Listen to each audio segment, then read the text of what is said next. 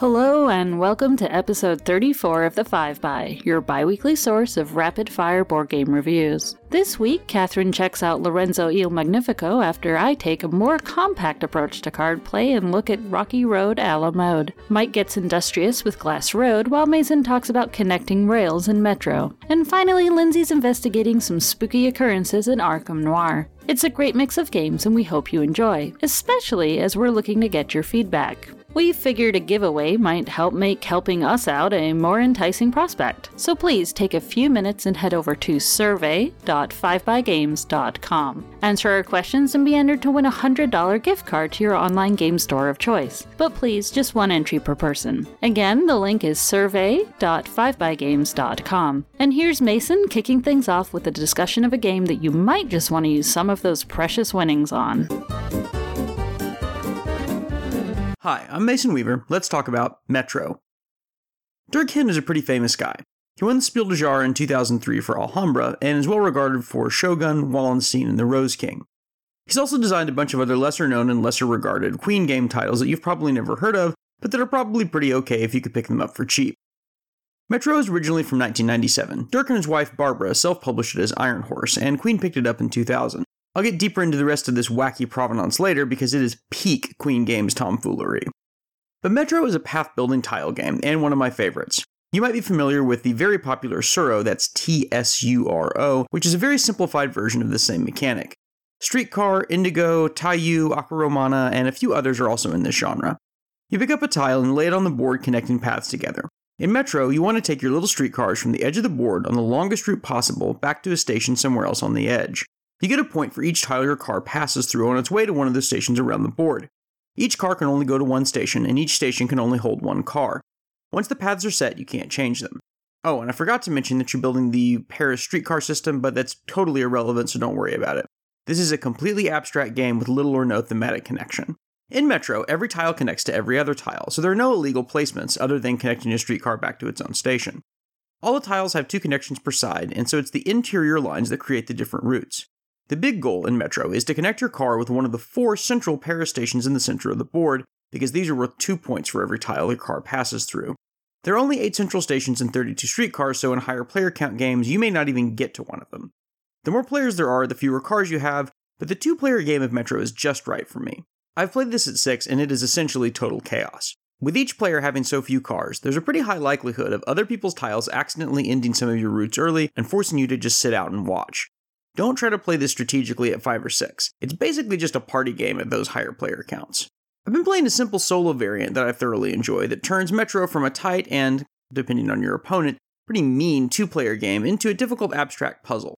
You basically just set it up for two players, and instead of taking turns as each player, you're pulling a tile and placing it every turn. Your goal in the solo game is to keep the two colors as close together as possible and score, so you can't play against yourself by ignoring the blue street cars and getting big bonuses on the yellow cars. After all the tiles are placed and the streetcars are scored, you take the lower of the two scores and subtract the difference between them. So, ending the solo game 15 points ahead on one color is actually going to cost you 15 points. I think it could also work as a fun co op variant as well. Feel free to DM me if you want a written explanation, and I'll try to get the solo rules file up on BoardGameGeek soon. Now, you know me, so I can't talk about Metro without getting into version and box size drama, but I'll try to keep it somewhat brief. The original 2000 to 2005 editions of Metro came in the old, reasonable though still weirdly deep Queen boxes. Those are about 10 by 7 by 4, or if you live anywhere other than America, 25 by 18 by 10 centimeters. Metro was out of print for a while, and then Queen re released it as Cable Car in 2009, and I kid you not, dear listeners, doubled the box size. Cable Car does include an interesting stock variant that I've never played, but there's a good printable file on BGG that's backward compatible with Metro. I would strongly advise you not to buy Cable Car. The updated art is headache inducing at best.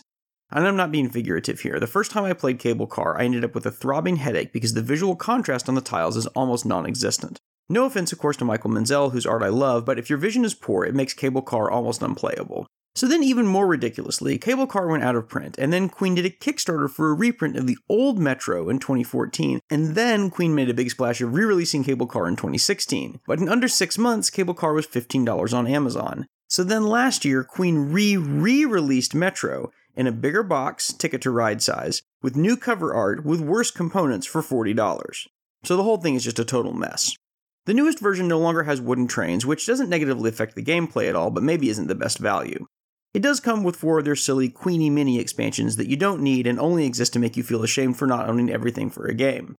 For me, a copy of the original version is preferable. Reasonable box size, readable graphic design, and good components. It can be had used for roughly the same price as a new copy. If you're interested and need help sourcing a used copy, please let me know and I'd be happy to help you navigate buying used games on the internet. There's also now a mobile app version of Metro available, and my review of it is well, it was only $2.99. It's fine. It works. Um, I would suggest not attempting to play more than two player in the app as it's not very interesting, but it's still a decent time passer. The graphic design of the game makes it difficult to see root connections on anything smaller than a very large tablet, and though it previews colored roots when you place a tile, it takes multiple taps to change positions, which absolutely enrages me. I'm not sorry I bought it, but it's about as good as their digital versions of Alhambra and Kingdom Builder, which is just okay. Definitely wait for it to go on sale in the App Store. So, who should buy Metro? People who love tile placement, people who like path building, people who want the flexibility of a system that adapts to multiple play styles and player counts, people who like Tsuro but are looking for something deeper, and people whose power fantasies center on planning Parisian streetcar systems. I give Metro 14 out of 16 sturdy streetcars sleeping solitary in silent stations. I'm Mason Weaver, and you can find me on Twitter at Discount Compost. Glass Road, the 2013 Uwe Rosenberg big box title from Z Man and later Mayfair Games, was the first Rosenberg that I liked. That may in part be to the cool resource wheel mechanism, the card play, or the fact that you are neither farming in misery nor have to feed your family. But whatever it is, I fell for this game pretty hard and fast, despite the fact that I'm terrible at this game. In Glass Road, we are glassmakers in the Bavarian forest. Each player starts off with a fairly pristine forest play grid with ponds, sandpits, and groves, and cards representing the 15 people you could possibly hire each turn. These 15 specialists with their two abilities each are how you obtain goods. At the start of each of the four building phases, each player chooses five specialists to play. Then, for each of the three rounds, everyone takes their chosen card for that round and places it face down in front of them. Then, in turn order, you flip your card face up and take one or two of the actions. If someone else has the card you chose still in their hand, they must play that card now, and both of you can only take one of the two actions on the card. This can really help the other person with the card, or it can really mess up their plans if it forces them to play a card earlier than expected. No matter what, this always hurts the person who is wanting to play the card that round.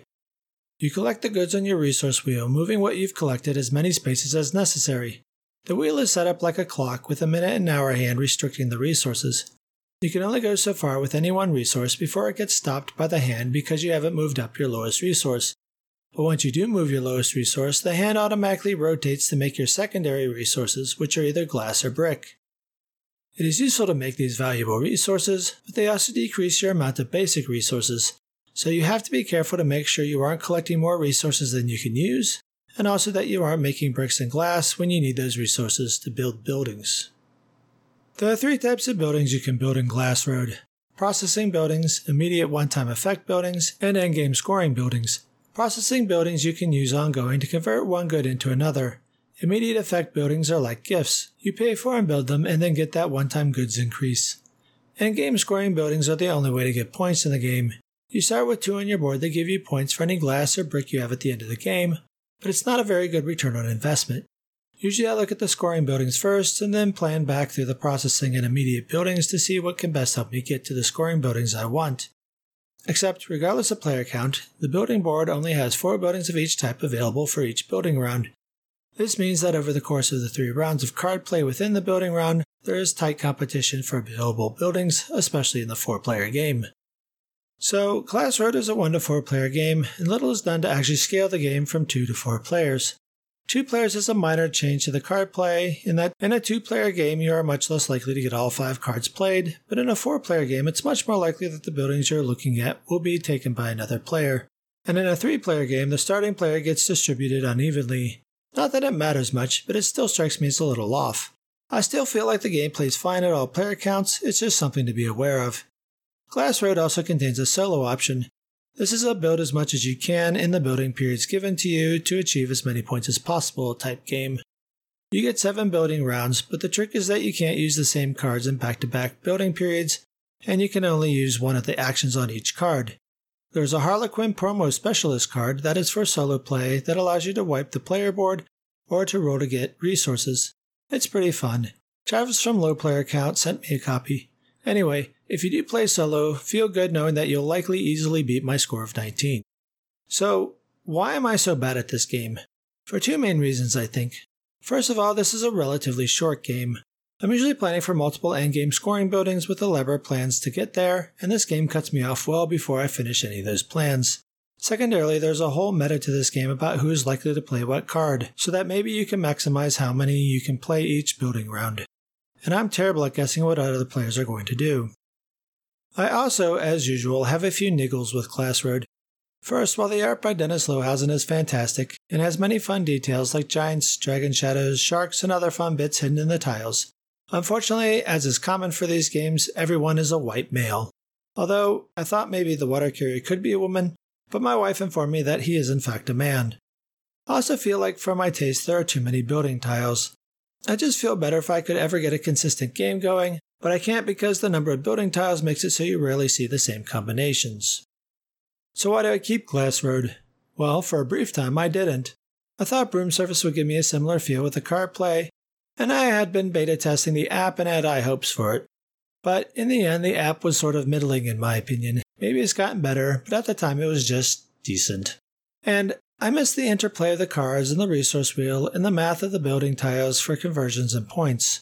So I rebought it and have been happy to keep playing it ever since. And that's Glass Road. If you have any questions about it or have any history on the historical glass road in Bavaria that you wish to share, you can reach me on Twitter at Mike Grizzly. Hello, Five by listeners. It's Ruth here, enjoying the warmer weather in North Carolina with some delicious treats. Rocky Road a la mode from designer Joshua J. Mills was published in 2017 by Green Couch Games and puts two to four players at the helm of colorful ice cream trucks. Game lasts roughly 20 to 30 minutes, in which time players have to see who can best satisfy customers on a hot summer's day in order to earn their loyalty.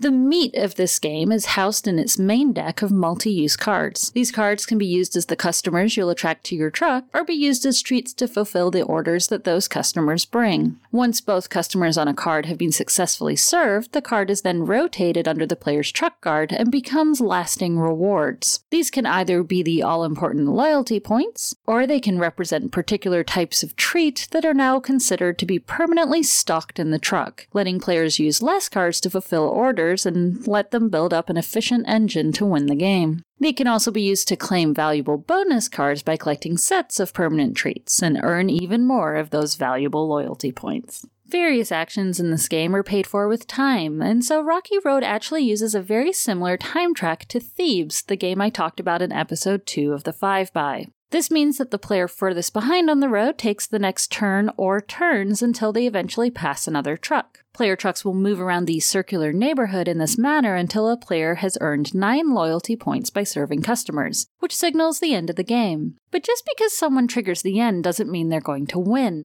as every other player gets to keep taking turns moving that little truck meeple until they finally pass the lead truck, which gives them all a chance to steal the victory. Earlier, I mentioned bonuses for collecting sets, and these are pretty important. The cards for the bonuses represent locations where your truck can set up shop, but only if you're able to satisfy the local taste. Each card asks players to have either three of the same type of treat or a set of all three different types. The first player to have the correct treats permanently stocked in their truck will get either three or four points, depending on the card being claimed. And there is a second place card for each location, but it is worth less. Three or four points for a bonus is quite a big deal when the endgame threshold is just 9 loyalty points, so grabbing the right card can easily propel a player into the lead and makes it very dangerous to ignore these bonuses. During Rocky Road, players can also earn treat tokens. They get them from hitting potholes on the neighborhood road, and they'll use these tokens instead of cards to fulfill orders. But unlike the permanent treats, these tokens don't count towards bonus sets. In the standard game, the tokens are wild, making them incredibly powerful. But there's two included variants in the rules that change up how the tokens restock, and actually can change whether they're wild or whether some represent specific traits. It's not a huge shift in gameplay by any means, but it does let you change things up just a bit and keep things a little more unexpected. One of the things I love most about Rocky Road is the fact that on the table, this game is a riot of bold color, which is all due to the charming art from Adam McIver. It's full of small, quirky details, including a treehouse reminiscent of another Green Couch title, and representations of the designer, the artist, and publisher in amongst the customers, which all just adds more life to the setting and theme. McIver was actually also responsible for the graphic design in the game, and he's done a tremendous job making sure that all the fun, pretty art doesn't hurt functionality. The cards are well laid out, and all the different types of treats are clearly differentiated by shape as well as color, making the game easy to follow and avoiding issues with color blindness or low light. The four truck meeples that move around the map, they are all the same shape, but when run through an app designed to look for accessibility issues, the colors appear to be fairly distinguishable, again making sure this is a game that can be played by more people. Production wise, this is a lovely little game, and even the board can be replaced by four included mat cards in order to let you fit it into a smaller deck box for portability. However, honestly, the regular box is pretty small and easy to carry around, and it fits everything nice and snugly without wasting space. So even when I take the game out, I tend to just use the board. And this is a game that I really only play when out and about. Its relatively small footprint and quick playtime make it a great bar or restaurant game. And in fact, the last time I played was while waiting on trivia night to get started at my local pub. Because of this, I've also primarily been playing the game as a two player experience, but I have heard many people tout three players as a sweet spot, so I would like to get more plays with more people. I can say the game doesn't suffer at two, and when you're playing against just a single opponent, those last few turns can get pretty cutthroat. What you get with Rocky Road is a charming little game with a really fun theme that plays quickly without sacrificing interesting decisions for the sake of time. The phenomenal art means that everything is full of color and life while keeping the multi use cards easy to understand for new players. There's a lot of fun in a tiny little package, so I'm going to be keeping around for some time and not just because the designer is a local friend. So please check out Rocky Road a la mode if you're in the mood for ice cream. And if you do try it, please please let me know what you think. You can find me at sequentialgamer.wordpress.com or on Twitter at Roof. That's an R, four O's, and an F. Thanks for listening. Last year, I had the pleasure of sharing my final thoughts about Lorenzo Il Magnifico with the talented and loquacious Richard Ham, or Rahdo as he is better known. I wondered if I still had more to say about this game a year later, or if I should move on to Cult of the New Pastures. After many months of more plays, the answer is absolutely yes. I have not even begun to evangelize enough about this fantastic game that continues to captivate me, even after 30 plays. Lorenzo is published by Cranio Creations, distributed by CMON Games, and designed by Flaminia Brazzini, Virginio Gigli, and Simone Luciani. Luciani, I should mention, also has a hand in an astonishing number of my top 10 games, including Tzolk'in, Grand Austria Hotel, The Voyages of Marco Polo, and now Lorenzo Il Magnifico. These games all overwhelm me with how perfectly they are constructed, how smoothly they play, and how vastly replayable they are with or without expansions. Artist team Klemens Franz and Andrea Koenig join Andreas Resch of Istanbul fame, creating the classic Eurogame aesthetic while cleanly communicating an entire world of iconography with language independent cards. I really appreciate the clean look of language independent games and I love that they do not favor one language over another. I think that this is a positive way we can make games more accessible to everyone. Well, everyone that is except folks that struggle with iconography. If this is you, this might be a game to steer away from. Lorenzo has played over six rounds, which is nicely divided into three eras with two rounds of play in each era. The goal, as a Florentine noble, is to acquire prestige for your family in the form of victory points, which can be scored in game, as well as at the end of the game. Over the course of the base game, you will see every card each game. Where each card is placed in their respective towers creates variability augmented by the round's dice rolls. Anchoring Lorenzo are the towers where you acquire these cards green territories, yellow buildings, blue characters, and purple ventures.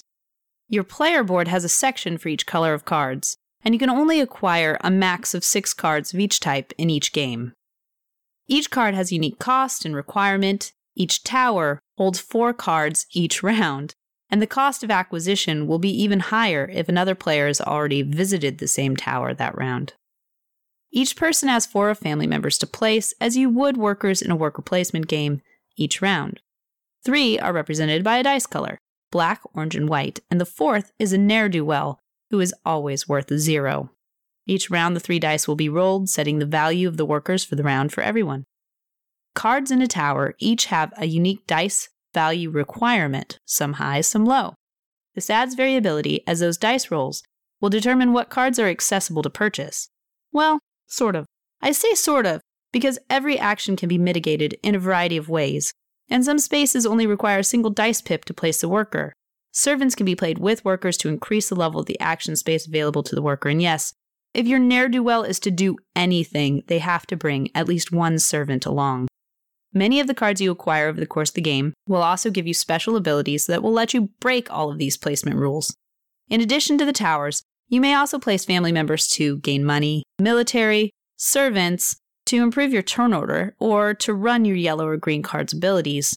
At the end of every even round, if you didn't gain significant influence with the church, you risk getting excommunicated for that era. Excommunication results in a specific liability for the remainder of the game, or during endgame scoring for a third round excommunication. Once you understand the base game, you should definitely add in the leader cards that are drafted at the beginning of the game. Each leader has a cost, which needs to be acquired but not spent to place the leader and an amazing ability that will drive your game in a specific direction. These leaders can also be discarded for a small amount of income at any time, which can sometimes be the tiny push you need to accomplish great things. Which brings us to the core of what is delightful about Lorenzo Il Magnifico. Every opportunity in the game represents a path to victory if only you can navigate this decision space effectively. Can you find synergy in the leader draft so that your leaders have costs in common? Do you focus on yellow or green cards so that each round you are harvesting the abilities of your cards of that color? Did you save enough money so that you can hire that blue character that lets you immediately pick a second card? And do you have the resources to purchase that second card? Did you end up last player again? And is everyone else going to claim all the good stuff before your next turn? Can you afford to get excommunicated, or do you need to find some last minute influence with the church? The beauty of Lorenzo is the fact that you can sink into a flow state very easy in this game. Each turn is fairly short, just place a worker, but the ramifications of that choice may reverberate through the entirety of the game. You come away from each game feeling the choices you made matter, and they do. As you can tell from my glowing praise, Lorenzo Il Magnifico is, in my humble opinion, a masterpiece of Eurogame design, and I hope you enjoy playing it as much as I do. If you would like to hear more from me, please follow me at Kybrarian on Twitter or find me as Cat Library on BGG. Hello, it's Lindsay here.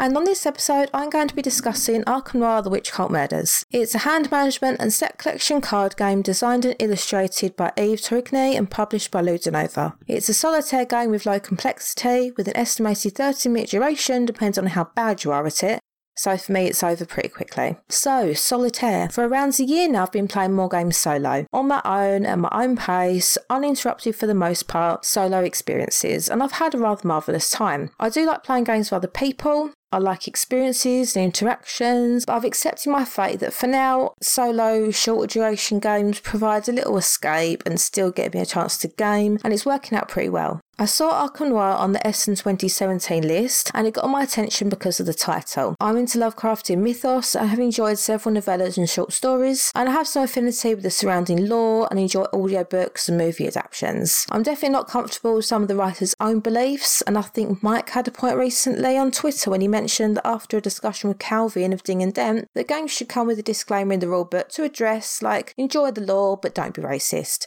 and as Calvin said, disavowing Lovecraft's beliefs. There was some discussion of games within Lovecraft setting actually bring attention to the matter. So I think it's certainly a step forward. And although Arkham Noir doesn't address this, there are people of colour in the game, where they perhaps might not have been in the novels. I have really enjoyed some stories and have a few favourites, one of which is Dreams in the Witch House which this game is based on, along with The Thing on the Doorstep and The Unnameable. It also has a very pulp noir art style, and one of the first images I saw of the game was a, a whole bunch of cards on a table. In Arkham Noir, you are solving cases, and there's no characterization or narrative, you are playing with the icons on the cards. You must complete a case by playing the first lead cards from the leads row into your hand, managing your hand by deciding which cards to place on your investigation row. The cards you lay have to match the symbol of the previously played card, and you need a set of different clue types and the puzzle icon to complete and score a case. You have sanity and time checks throughout the game as a result of certain cards played, and if you spend too much of either,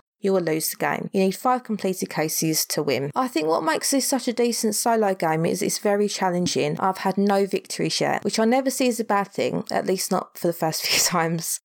I especially like solo games which emulate that video game experience, like, oh, just one more time, and you want to carry on and on with it. Which is the puzzling thing about the certain stigma that comes with solo gaming. Like, a person can play a video game for six hours straight, and there's nothing wrong with that. You play a solo game for a long period of time, and then you reduce this sort of Quasimodo type figure, hiding in the shadows, content in a life of solitude, which I actually think is kind of weird because it's no different from any other activity you do alone, but I also find it funny because actually maybe I'm a bit like that. And maybe it's because board games are thought of as this interactive group experience. And also know not everybody thinks this of solo gamers, and my tongue is firmly in cheek. So I like when solo games have that appeal of must play again, rather than, oh, I did this thing for a while and then it was over. It's the limited cards in your hand that bring the challenge and the limited amount of league cards available, and playing carefully enough so you're not maxing out on time and sanity. It's not beyond the realms of possibility to win, but it's going to take a lot more trial and error to get there for me. I also like the fact that it doesn't have any variations, it just is quite difficult.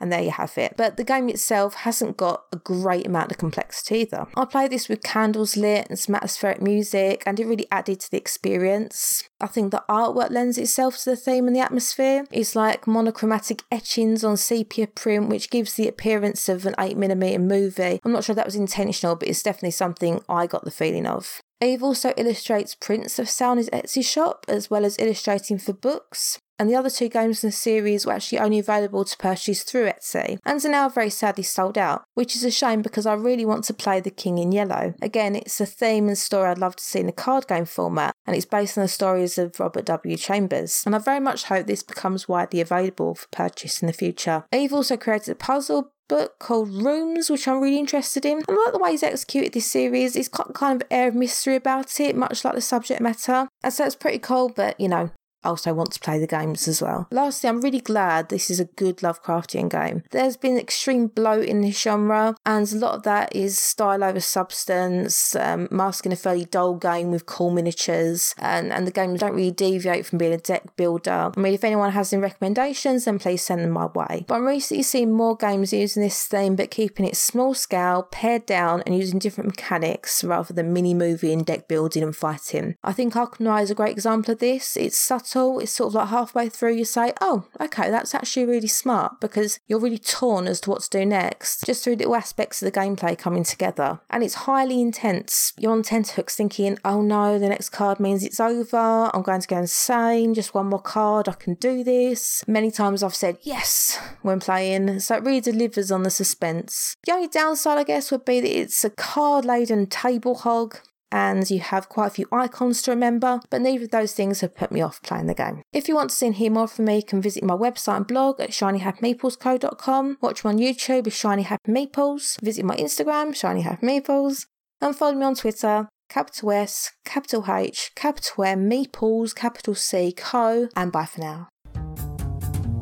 Thank you for listening to the 5 by. If you'd like to follow us, please do so on Twitter at 5bygames, like us on Facebook at facebook.com slash 5bygames, or join our BGG Guild number 2810. You can listen to us on iTunes, Stitcher, or Google Play, or follow all the links on 5bygames.com. The 5 by is a member of the Inside Voices Network. Find out more at InsideVoicesNetwork.com.